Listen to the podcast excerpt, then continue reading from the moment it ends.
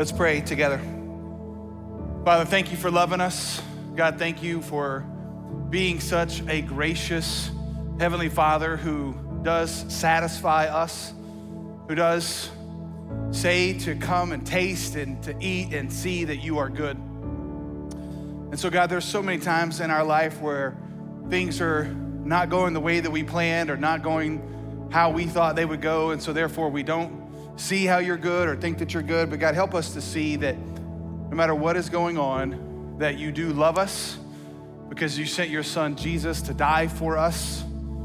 And so, therefore, no matter what circumstances are going on, even though if they're not good, we can always say, You are good. And God, as we open your word today, I pray that you would help us to see the truth in it, God, to hear, to listen. But we know without your Holy Spirit, God, that can't happen. And so we ask for your Holy Spirit to be present with us today, to fill us today, to open our eyes, our ears. Because, God, I really believe that the message of this sermon, God, is so needed in our culture and particularly in the church. And so, God, help me as I preach it, as always, to be faithful to your word. And we ask this in Jesus' name. Amen. All right, how are we? We good? Good. Well, we spent the last eight or nine weeks uh, or so talking about wrestling. And no, I'm not talking about WWE, but that's wrestling, all right? So I've been talking about wrestling, all right? Wrestling with God. And we did a whole series called Welcome to the wrestle. And then Pastor Chad wrapped it up last week. Didn't he do a great job last week, man? Give it up Pastor Chad. Thank you so much. And we were wor- working through, talking through the story of Jacob and how God wrestled with Jacob. And our whole point in that series is that God comes and wrestles us because he wants to change us. That God comes and deals with us because He doesn't like the lack of integrity within us. And all of us have that lack. All of us have what I would call a duplicity, a, a doubleness, where we talk one way and we act one way, or we act in different circumstances around different types of people, or we act one way at home, or one way at, at church, or one way at work, you know, or one way with our buddies. And the idea of it is the whole point of that series, and really our theme for all of 2020 has been to be an integrated people, to be a people who are one, who are whole. And so the whole message series was about health. It was about emotional healthiness or wholeness and talking about how God wants that. And now, what we're gonna do is we're gonna transition out of the story of Jacob and we're gonna start a new message series based in the book of Micah. Now, if you don't know where Micah is, all right, it's in the Old Testament. Uh, it's about page 800 or so in my Bible, but it's in the, in the story of the minor prophets. If you know where Jonah is, take a right, it's right after Jonah, all right? And so you got all the major prophets, and the major prophets are, are major in length, and then you have the minor prophets, and there's 12 of them, and they're not minor in their message, they're just minor in their length. And so Micah is only seven chapters long. So, between now and the end of the year, we're going to preach through the book of Micah. And I've never actually done an Old Testament prophet. Uh, and so I'm kind of excited about it, but I got to be honest with you. I'm a little nervous about it as well. And by nervous, I don't mean like I'm nervous to teach the word of God, but the message of Micah is so timely, I think, for our world right now because not only does God wrestle with individual people like Jacob, he wrestles with groups of people or persons. And in the Old Testament specifically, that was the nation of Israel.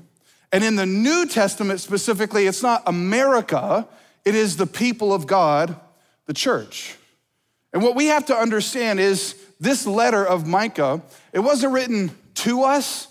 And so there's some specific things in this letter, as I'll point out as we go through it, that specifically applied to the nation of Israel at that time. So it wasn't written to us. So I can't take this book and like just automatically apply it to the nation of America as a whole, but it was written for us. And so, what I mean by that is this we're gonna see how God wrestled with an entire group of people, not just individual people, Jacob, because if you know the story of Jacob, and I hinted on this the last time I spoke, but God changed his name to Israel, right? And then Israel became the nation of Israel. Israel's 12 sons became the 12 tribes of Israel. And so they were a people. And God wrestled with them. And He's gonna wrestle with them in the book of Micah because God needed to execute judgment. So there's two uh, two big themes in the book of Micah that we're going to see. One is judgment, one is mercy. And the reason why I say I'm a little nervous about this is just because in our heightened culture where there is no nuance anymore, everybody goes to the extremes. This is a message that I think is so necessary, particularly again, I'm not preaching to the to America because I'm not the president, all right? I'm preaching to the church. Because I think the things that were going on in the nation of Israel that Micah prophesied to are so important that that if we're not careful, we can repeat them again. And so the message of Micah, I think, is very timely for us, and it's one that we need to hear, but it's always not one that we want to hear. And so when I say nervous, what I'm getting at is the first three chapters of Micah are about judgment or about God coming down to judge his people because he didn't like the way his people were acting. In fact, there's one key verse in the book of Micah, and we'll get to it in a few weeks. In fact, it'll be after Thanksgiving by the time we get to it. But in Micah chapter 6, verse 8, God or Micah says this What does the Lord require from you? What does he want? And then he answers, he says, to do justice, to love mercy or kindness, depending upon your translation, and to walk humbly with your God. That's what God wants. That's what he wants his people to do. The problem was his people weren't doing it. The problem was the nation of Israel was called out to be different, was called out to be peculiar. They were chosen by God, and he wanted them to live differently in the world, to be differently in the world, to be like, like a light attracts bugs, right? Like to be a light in the world so that the other nations around it saw, oh, wow, they live differently because they have a different God than we do. The problem was the nation of Israel, just like us as the church, a lot of times blended in too much with the world, was too much like the world. They weren't doing justice, they weren't loving mercy and kindness, and they weren't walking humbly with their God.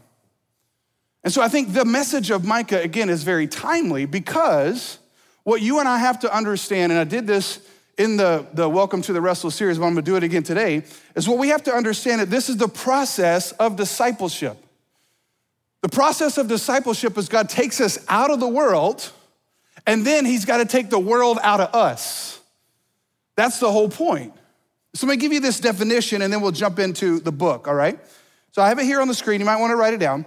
Discipleship is the process of putting off this is what Pastor Chad talked about last week in Colossians 3 putting off the sinful patterns. Now, listen to these two things of our family of origin and culture. Our family of origin and culture. Then being transformed to do life God's way in Jesus' new family. That's the church.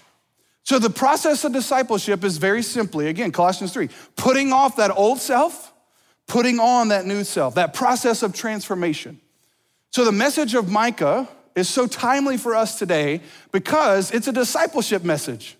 It's a message that I think the church needs to hear that says, listen, we can agree to disagree about political opinions, but what we can't disagree about is how God's people should show up in the world.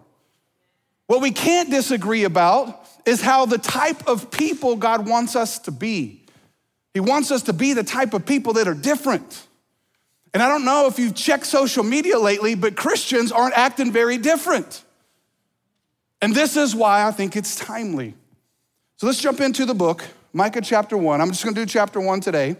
We're gonna just walk through these, and like I said, we'll do it all the way through the end of the year, all the way up to our Christmas Eve gatherings, all right? So Micah, chapter one. Now, there's gonna be some names in here that I just can't pronounce, all right? So we're gonna give grace to each other, all right? We're gonna love mercy and kindness today. So I'm gonna do my best to pronounce, even as a preacher who I have a master's of divinity. So that means I have mastered divinity, all right? Even I can't pronounce some of these names correctly, all right? Micah chapter 1, verse 1 it says, The word of the Lord that came to Micah. So these aren't Micah's words, these are God's words that came to Micah of Moresheth in the days of Jotham, Ahaz, and Hezekiah, kings of Judah, which he saw concerning Samaria and Jerusalem. Now, real quick, this gives you the time frame. So the book of Micah was written between 750 BC and 700 BC. So, BC, if you don't know, means before Christ. So, before Christ was born, AD does not mean after death, all right? It's Anno Domini, it's Latin, it means year of our Lord. So, Jesus' birth literally split history. So, what we do in the Old Testament or BC is we're counting down to Jesus' birth. So, it counted backwards. And since that point, we've been counting up, all right? So, this is 750 700 BC, before Christ. So this is 750 to 700 years before Christ came on the scene. And he gives you these specific kings. Now, there was a pattern in Israel that happened that I would say it's pretty much a pattern that happens in our country as well. They had different kings. We don't have kings, we have presidents. But the line of kings in Israel, you can just go read this if you want some fun reading in 1st and 2nd Kings. They would have good king, bad king, bad king, bad king, good king, bad king, good king, bad king, bad king. And so there was always this process of they were doing what they thought was right, and then they would repent and come back to God. Then they were doing what they thought was right. And God is honestly sick of this process. And if you look back in our history, you could probably divide it up the same way. And depending upon your political persuasion, you'd be like, yeah, that was a good one. No, that was a bad one. The point is, there is this moral decay that is happening amongst the people. And so God speaks to Micah, and then he wants Micah to speak to the people. Verse 2, he says, Hear, you peoples, all of you, pay attention, O earth, and all that is in it, and let the Lord God be a witness against you, the Lord from his holy temple. Verse 3 and 4 For behold, the Lord is coming out of his place and will come down and tread upon the high places of the earth, and the mountains will melt under him and the valleys will split open like wax before the fire, like waters poured down a steep place. Now, anytime you see language like that, where it's talking about the Lord is coming down, sometimes it's metaphorical in sense like he's not actually himself going to come down in this instance, although it is going to prophesy in chapter 5 that a, a Savior would be born in Bethlehem. So I don't know if you know that, but all the Christmas prophecies come out of Micah, or a lot of them do. So this is why it's another good time to do this message series in this time as we head into Christmas. But sometimes when God, it says God comes down, it's not Him physically coming down, but He's coming down in the sense that He knows what's happening. The things of the earth are not lost on Him. And so He is going to act. And He acts, and here's what's crazy sometimes He acts in ways that are so foreign to us. In this instance, here you have the people of God, they're not living right, and God is gonna judge them. But here's what's crazy He's going to judge them with a secular, worse nation than them. And so in 722, they are going to fall to the kingdom of the Assyrians. The Assyrians didn't love God. It's not like they were righteous, it's not like they were walking with God. And so, what this tells us is that God is over control of all nations of the earth. And there's other places in the Bible where it says kings comes and goes, but God controls them all. And so God is going to act, He's going to come down, He is going to move, He is going to judge. And anytime judgment comes, let's just be honest, we don't like it. We don't like it because it's a sense of we have to admit, oh, yeah, that was wrong. And, when God executes judgment, it's always righteous. And what that means is it's righteous because his judgment is trying to get us to righteousness, it's trying to get us to see that we're wrong. And so, if you want to know what righteousness is, just think of it like this rightness. There's a right and there's a wrong. And so he says, I'm, I'm coming down. I'm aware of this. And the mountains, the high places, anything, the valleys, nothing is going to withstand my judgment. Why, why is he doing this? Look at verse 5. All of this, all of this is for the transgression of Jacob. Now that's interesting. We just got through talking about the dude named Jacob, right? If you were here, if you weren't, you can go back and watch the, that series, Welcome to the Wrestle, all right? Maybe you're still saying welcome to the wrestle really loud in your car, all right? What is the transgression of Jacob? He says, and for the sins of the house of Israel. What is the transgression of Jacob? Is it not Samaria? What is the high place of Judah? Is it not Jerusalem? Now, here's what we need to understand. I'll explain to you contextually what was going on at this point in time. See, when God brought the nation of Israel out of Egypt, He took them into the promised land. He was calling them to Himself, again, to be different, to be peculiar. So they go into the promised land and they don't want God as a king. So they say, Give us a king like all the other nations. And God's like, All right, that's what you want, I'll give it to you. He gives them Saul. Saul was not a very good king. So then underneath him, he raises up David. And David was a man after God's own heart. And they had a lot of peace, a lot of prosperity during David's reign. But David made some bad decisions. One of those was he got someone else pregnant who wasn't his wife, and out of that comes Solomon. And then Solomon becomes the next king. Well, after Solomon, even though he was the wisest man in the world, he couldn't understand that he see the sins of his father that one wife was best, so he had a lot of wives. So therefore, he had multiple sons. And here's where things got crazy in the nation of Israel. His sons couldn't decide on who was the rightful king. So one king takes the people and creates a nation, and the other king takes a people and creates a nation. So their nation was divided into two nations a northern kingdom, which was the 10 tribe, 10 of the 12 tribes, and their capital was Samaria. A southern kingdom, which was two other tribes, and their capital was Jerusalem. So, what is the sin of Jacob? What is the transgression of Jacob that, G- that God is talking about here in Micah? You know what it is? It's the same thing that Jacob did. It's a doubleness, it's a two-ness. Their nation became so divided that they broke off into two. You see why I think this is a timely message for our world right now? Because if we're not careful, not only can our nation, but again, I'm not talking about our nation, I'm more talking to the church. If we're not careful, our church, the church and, and the local church of Revolution Church can be divided into two. Can be divided into two. And the Bible says that's a transgression. He says the transgression of Jacob. God was upset about the fact that they were arguing over who should have been king, and they totally missed what they should have been doing, which was walking humbly with God. They totally missed that. And this is why I said earlier you and I can honestly disagree about political opinions, but what we can't disagree about is we're all one in Christ. What we can't disagree about is that, that Jews and Greeks can come together under Christ. That male and female can come together under Christ, that black and white can come together under Christ and live out the commands of God as the church. And that, my friends, is far more important than whatever is going on in whatever nation we find ourselves in. Here, let me say it to you like this Their nation got so caught up in the kingdom of men that they missed the kingdom of God. That's the message of Micah. See, the message of Micah is all about kingdom of God living. That's what it's about. How do we live as the people of God going after the kingdom of God? We do justice, we love mercy, we walk humbly. That's what we're called to do. But they weren't doing it because they were so divisive over politics. They were so divisive over who should run the country. They were so divisive about everything that was going on in the affairs of men that they missed the affairs of God. And, church, hear me. I think that is the call to the church today.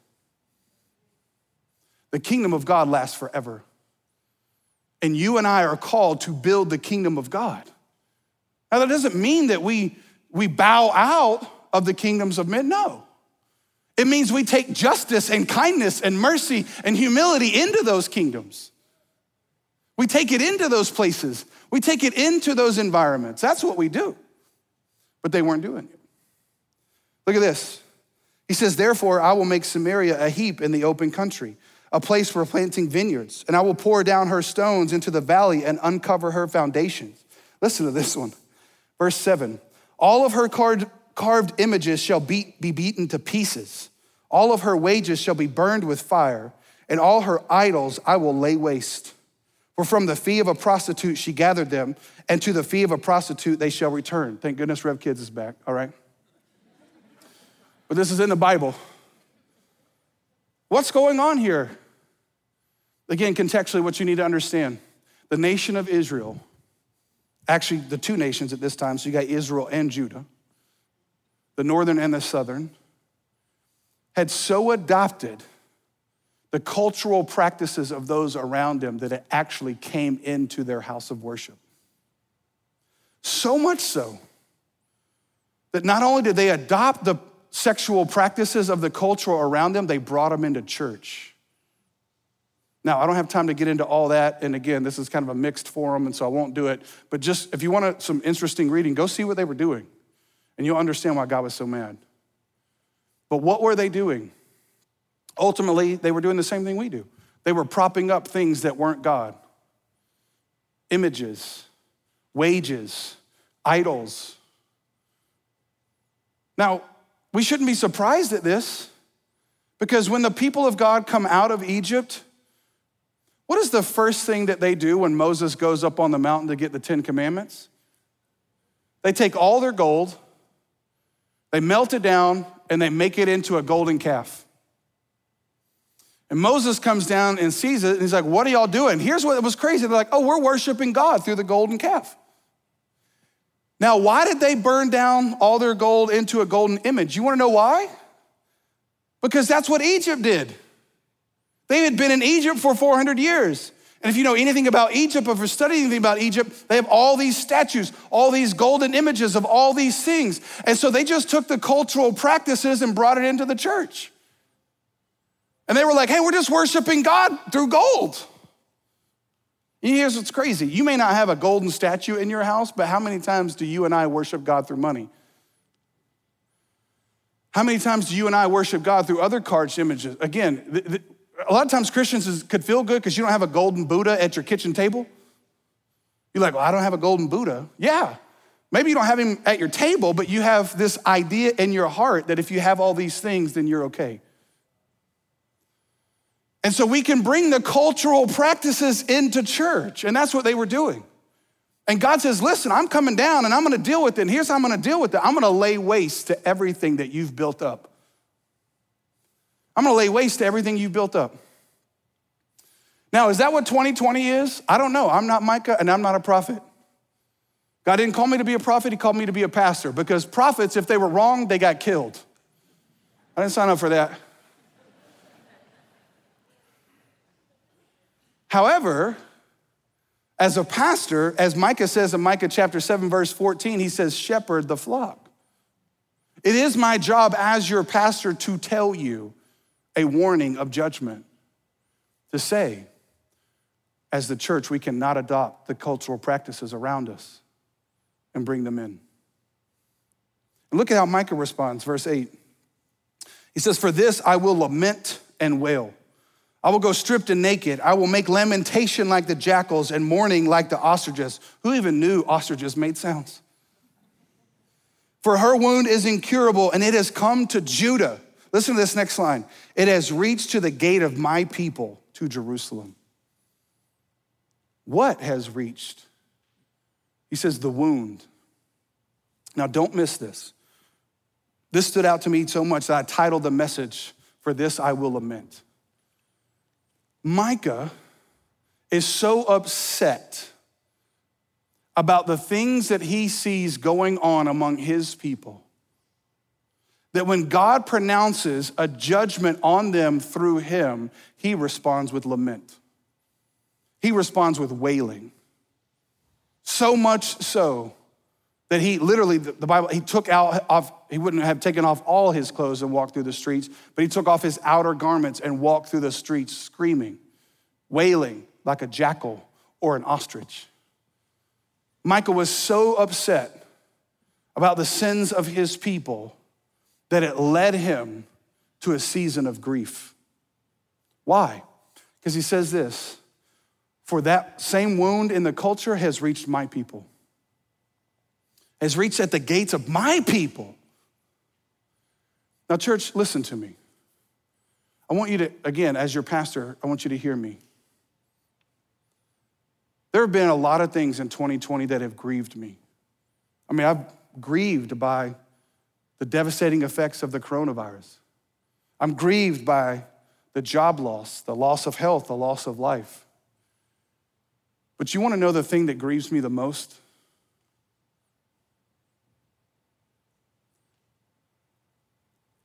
Is how Christians have responded in it. As a pastor, here I thought we were raising a bunch of theologians, and I realized we're raising a bunch of ideologians. A bunch of people that were going after the kingdom of God but we're so consumed by the kingdom of the world. The thing that has upset me and grieved me the most is seeing Christians not loving mercy, not being kind, not walking humbly with their God, and not seeking justice. That is what has grieved me the most. Because again, you and I can disagree about how things should be handled or who should be our president or how this country should be ran. But we cannot disagree that I'm called to love my neighbor as myself. And the Bible says I'm called to love my enemy. I don't see a lot of love of our enemies going around. And so I think it's appropriate, again, this is why I think this message is appropriate for us as the church to step back and to grieve. Now, here's what you need to understand. Part of the grieving process, and there's a great book if you're in the grief process called Good Grief. It lays out the five steps. First is shock, the second is anger. So, back in March when the coronavirus happened, remember, like we thought we were gonna shut down for two weeks. We're like, oh, we're just gonna, cl- you know, just close the buildings for a couple weeks. We're already set up online. We're good. We're still gonna do Easter in person. Remember that? We're like, oh, we're good. And then it drags on, it drags on. And then it's like, oh my gosh, and there's a rush on toilet paper. Remember that? And my wife was freaked out about that. My baby, it's fine. I got a water hose. I'm good. And if y'all think that's gross, listen, rich people got bidets, do the same thing, all right? So this whole, this whole process starts, and, and as a nation, and honestly, for a lot of us, this was one of the first times, or one of the first times since 9-11, that we went through this collective grief together. And we were all shocked. We were shocked. But what happened is then we get into the next stage, which was anger. And a lot of us got stuck there. We got stuck there. And then we start fighting with people over masks. For real? For real. Listen, you can have an honest disagreement with me about where I should, if I should wear a mask or if you should wear a mask. But you're gonna destroy your neighbor over a mask? And then we have honest disagreements about whether we should open or we shouldn't open. Okay. We can have honest disagreements, but but let's assume the best about each other. That's one of our values around here. Let's not assume the worst about each other. Let's assume the best about each other. and we haven't even gotten to the election yet. And as a nation, we're in this collective grief process where we went from shock to anger, but we got stuck. We didn't move on. And that's a sign of emotional unhealthiness. And now our social media feeds are littered with whoever we think should be the next president. Listen, I'm not saying don't vote, vote, but here's what I know. As we're gonna get into Micah 5 and Micah 6 and Micah 7, whoever the president is, Jesus is in control.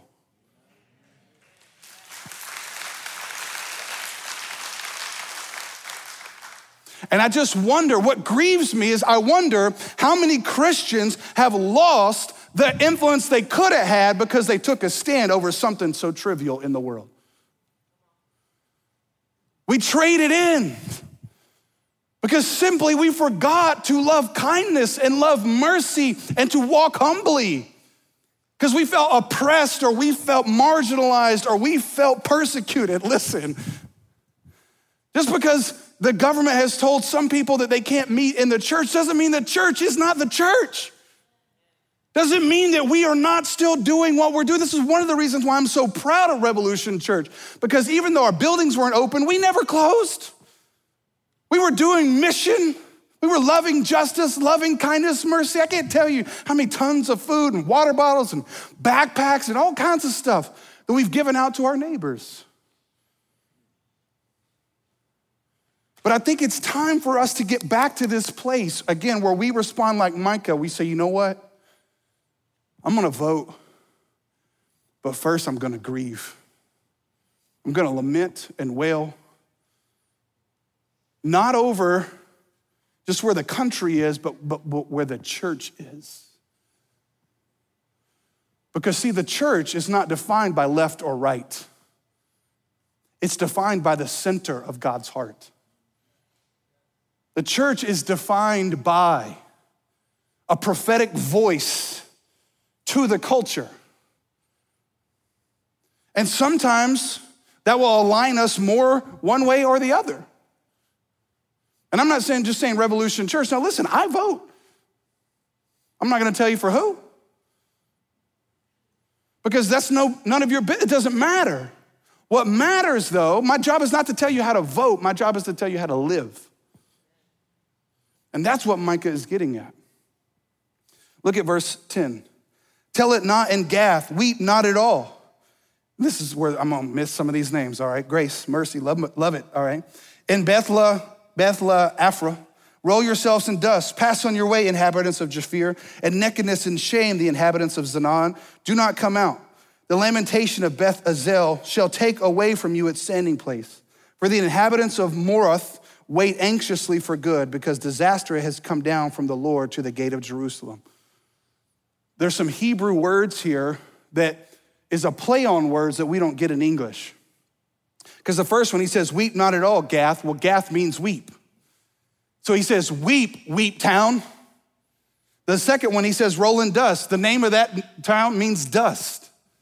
So, what is Micah calling them to? He's calling them to what their name says they should do.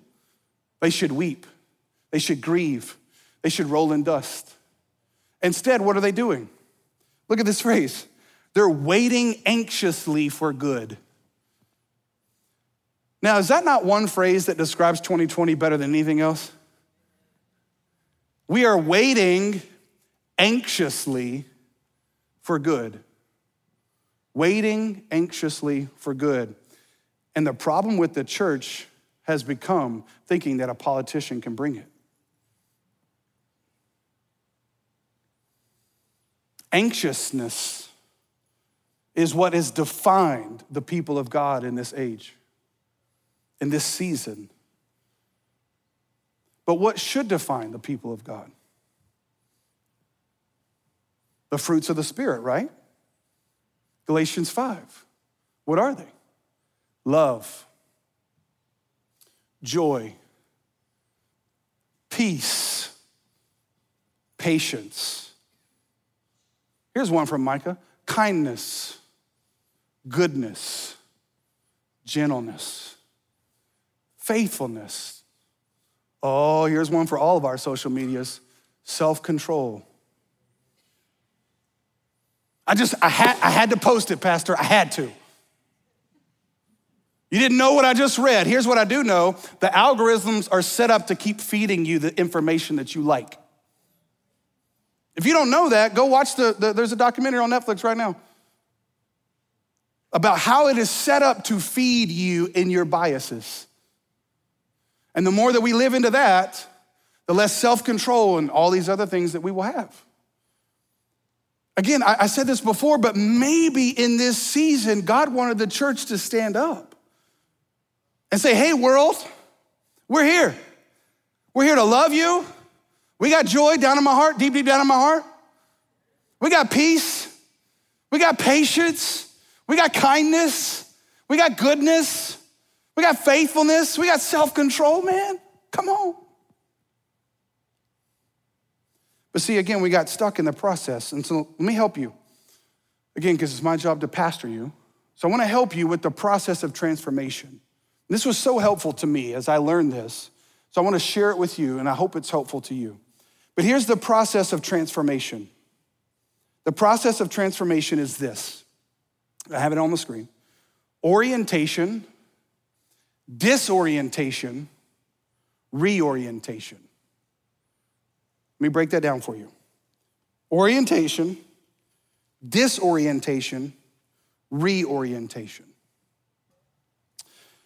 See, this process, and again, I didn't come up with this, theologians did, is a theological concept of how God deals with his people. So when we come to Christ, it's normally out of a disorienting time in our life because life's not going the way that we want. And so God is using a wrestle to wrestle us, to get us to open our eyes to see the truth that there is a God and there is more going on that we can see and that He does love us and He does have a plan for us. And so, in the beginning of walking with God, you're coming out of that and you're in that, that's that reorientation process. And then that's when you're getting oriented with God. And then, as you walk with God, you face these disorienting seasons. And, and I think if there was one word that I could categorize 2020, it would be disorientation, right? Because what's, what is disorientation? It's chaos, it's confusion, it's darkness. Here's what's crazy one theologian said two thirds of the Psalms are disorientation Psalms. They are Psalms about the writers being disoriented, confused, in chaos, darkness. I don't know what you're doing. And it's in those seasons of disorientation that God is wrestling with us. And see, the people of God in Micah are about to go through a disorientation process called judgment. They're about to be sent to exile. And because they wouldn't weep and wail and repent beforehand, see, if they would have wept and wailed and repented before, God wouldn't have had to bring it. But since they didn't, he had to. Why? And this is what you got to understand. There's the good news. After disorientation, there is something else. It's called reorientation. And what is that? That's the process of God putting on the new you. That's the process of saying, hey, here's how your family of origin did it, but we don't do it like that. Here's how the culture around you does it, but, but we don't do it like that. We don't do marriage like that. We don't do money like that. We don't do sex like that. We don't do love like that. We don't do all these things like that. But unless God disorients us, unless God gets our attention, unless God wrestles with us, unless God allows us to have these dark nights of the souls, then we'll never reorient. Because we only, listen, we only change when the pain of staying the same is greater than the pain of changing. That's the only times we change. It's, it's like when I was playing ball. I was gonna change because I was tired of my coach yelling at me and making me run and do up downs. They call them burpees now. I don't want the mess that's called, but I, we just called it up downs or down ups or whatever you want to call them. We had to run and down and up, down and up, down. I was tired of making a mistake. So guess what? The pain of making the mistake was greater than the pain of like, all right, coach, I'm gonna listen to you. So, this process of transformation, listen, is the same process that God did then that He's doing now. And if you and I miss it, if we miss the process of the disorientation of 2020, then listen, then we won't be reoriented to the ways of Jesus. Because, see, here's what most of us do, myself included. Again, I'm not judging you saying, I'm Jesus. I'm not Jesus, I'm Jason. Nice to meet you. I have the sin of Jacob too. But when the process of disorientation comes, you, want to know what we do? We go back to what worked before. We go back. Well, and how I grew up, you talk bad about me, I'm talking bad about you. You come correct with me, I'm coming correct with you. Okay, that's how you grew up, though. Is that how Jesus did it? No. When they came to arrest Jesus, and Peter was like, I got you, Jesus, cut off a dude's ear. Just imagine Jesus. He's like, man, come on, got the ear. Peter, we don't do that. This is why I love Jesus. Jesus was like, You think I'm scared of these Roman jokers? Again, he didn't say that. That's this is my, my interpretation, all right? I could bring 10,000 legions right now. Done. But see, strength and power is shown through the process of going through grief and disorientation and suffering and sacrifice. That's the way of Jesus, church.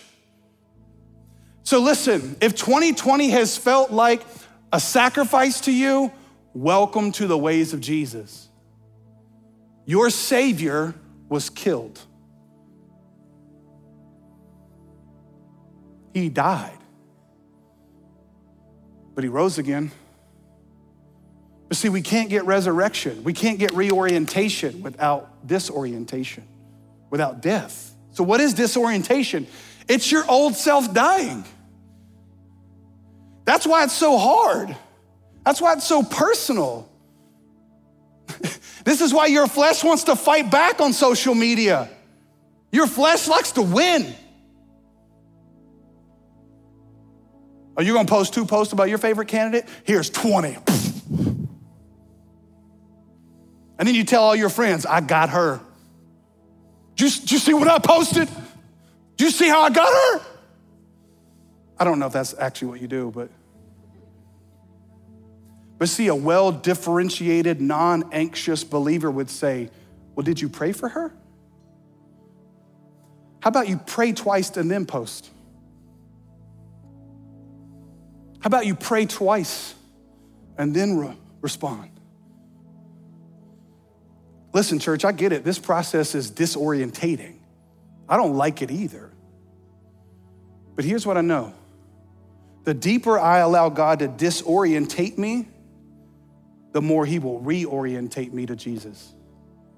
They're connected. And so, as a nation, as a church, I, I, do think, again, I'm not a prophet, but I do think we are going through a collective disorientation season. And we have to let it do its work, or else we won't come out different. Last two verses, I had to skip a couple in the book of Micah, but here's verse 15 and 16, the last two verses. He says, I will again bring a conqueror to you, inhabitants of Mareshah. The glory of Israel shall come to Adullam which you didn't know is that Adullam is where the caves are. So he says, The glory of Israel, you're gonna have to run into a cave. You're gonna, the glory is gonna go into darkness. Make yourselves bald and cut off your hair. For the children of your delight, make yourselves as bald as the eagle. Interesting to me that that's our animal. For they shall go for, from you into exile. Now, the command of God just said, make yourself bald and cut off your hair. Any y'all willing to go do that at home today?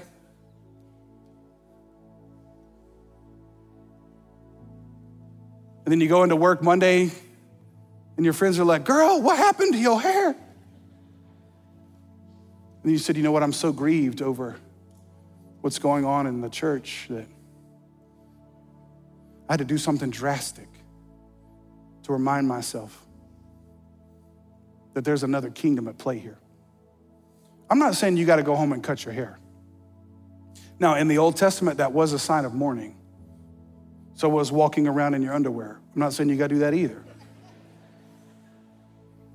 But what I am saying is this Are you willing to do whatever it takes are you willing to take drastic measures? Jesus said, if your eye causes you to sin, gouge it out. Now, does Jesus want you to take a spoon to your eyeball? No. Because that wouldn't work anyway. It's not your eyeball, it's not your hand, it's not your hair, it's your heart. And he says, I'm gonna bring a conqueror to you. Now, in that point in time, it was judgment, but here's what's amazing. We're also going to see that there's another conqueror who's coming. He's gonna be born in Bethlehem and he's going to conquer the very things that conquered them. He's going to conquer their sin and their disorientation and their death. So don't forget, the message of Micah is one of judgment, but it is also one of mercy. And in the gospel, in Jesus Christ, you see the judgment of God and the mercy of God. He judges, he conquers Jesus instead of us and gives us mercy. So if you're here today and you've never come to that place where you've been so disorientated, where you've trusted Christ and been saved, well, that can happen today. But if you're like me and you have trusted Christ, you don't need to get saved again. You just need to allow the disorientation process to conquer the things in you that need judgment, that need to be judged and dealt with and done away with and put off. Let's pray. Father, thank you for loving us so much that you preserved the message of Micah so we could read it and hear it and have the Spirit of God say to us what you were trying to get across to the people of God in the Old Testament that you are a God who sees. You see everything. The Bible says that darkness is as light to you. And so you do judge us for our sin. Because we have sinned, we have transgressed, there is duplicity in us, there is a lack of integrity and wholeness and health in us. But because you're so merciful, you weren't gonna let your judgment stay on us. You sent Jesus to take it so you could have mercy on us. And God, I pray right now if there's anybody in this house or watching online or wherever they're listening to that has never trusted Jesus, who's never confessed and admitted that they're a sinner, I pray right now, God, you would save them. Nobody looking around or talking wherever you're at, just take a reflective moment. Ask yourself that question Has there ever come a point in time where you trusted Jesus to take your judgment? If you haven't, I'm going to lead you in just a simple prayer, and it's one of confession, and that's just agreement. It's not about the prayer, it's simply, I'm just helping, I'm introducing you to my God. So if you want to trust Christ, you can pray with me. You don't have to do it out loud. It goes like this Say, Father, thank you for loving me, that you sent your son, Jesus, in my place for my sin.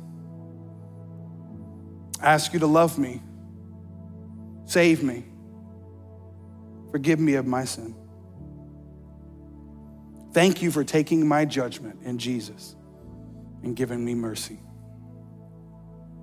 Now, if you're in one of our locations and you just prayed that with me,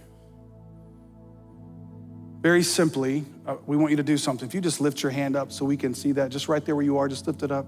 Thank you. Don't be embarrassed, it's all right. We just have a, a Bible we want to give you, some next steps we want to help you with. If you're watching online in a moment, you'll have an opportunity to text us your information and those in the house as well, because we want your information. But then those of us who've trusted Christ, which again I know is the larger majority of us in here, let the message of Micah, through the prophet Micah, come to you today and say, and hear God say, This is what I want from you. I want you to do justice. Seek and love mercy and kindness and walk humbly with me. And trust me, even in this disorientating season that I do know what I'm doing and I will form Christ in you. And then us as believers, again, let's let's allow the word of God to form us and to shape us and put off our old ways. Listen, I understand how we get angry about things we see happening. But an emotionally healthy, well differentiated person doesn't act anxiously or responsively or reactively, but acts prayerfully in a way that Jesus would. So, Father, I pray that you would work in us like that. We want to walk like Jesus, which was humbly with you, seeking justice, loving kindness, and mercy. So I pray as we work through this book, God, that you would help us do that. We ask that in Jesus' name. Amen. Love you.